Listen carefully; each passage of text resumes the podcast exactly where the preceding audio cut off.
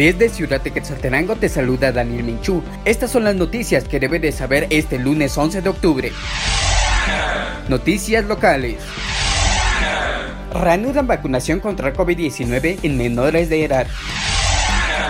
El director del Centro de Atención Permanente CAP de Quetzaltenango, Salvador Soto, indicó que para este lunes el área de salud solo les abasteció con 600 dosis de la vacuna contra el COVID-19 para menores de edad de 12 a 17 años. Soto aseguró que están a la espera del abastecimiento de vacunas Pfizer para que la inmunización de menores de edad sea regular. El abastecimiento de biológicos está a cargo de la Dirección del Área de Salud de Quetzaltenango.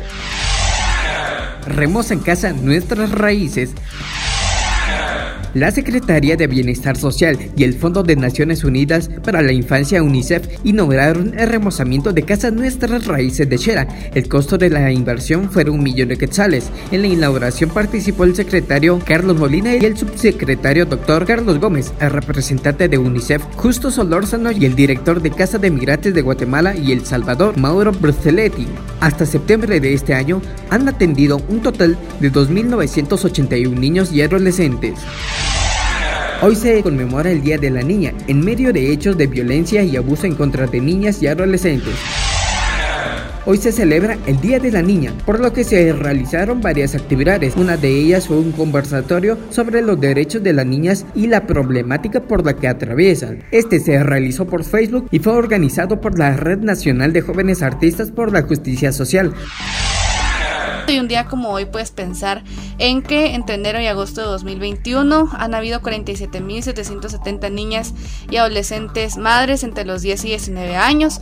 También entre enero y julio de 2021 se han presentado 3.608 denuncias por violencia contra niñas y adolescentes en el Ministerio Público. Y datos también como por ejemplo que de cada 10 niñas, 6 terminan la primaria, 2 la secundaria y solo una de ellas llega a la universidad. Y a través del webinar puedes entender también desde la mirada de adolescentes y jóvenes por qué es importante invertir en niñas y adolescentes y en el desarrollo pues para toda Guatemala. Noticias nacionales. Autoridades de migración reconocen que existe falta de estrategias para detener las deportaciones.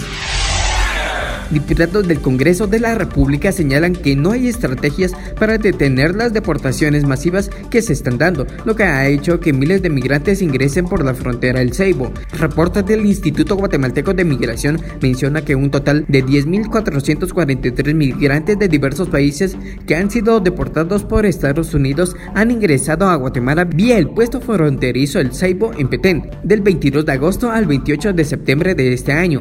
Además, el próximo 30 de octubre el puesto fronterizo para atender a los migrantes será retirado del lugar. Esto fue confirmado por el viceministro de Relaciones Exteriores, Eduardo Hernández.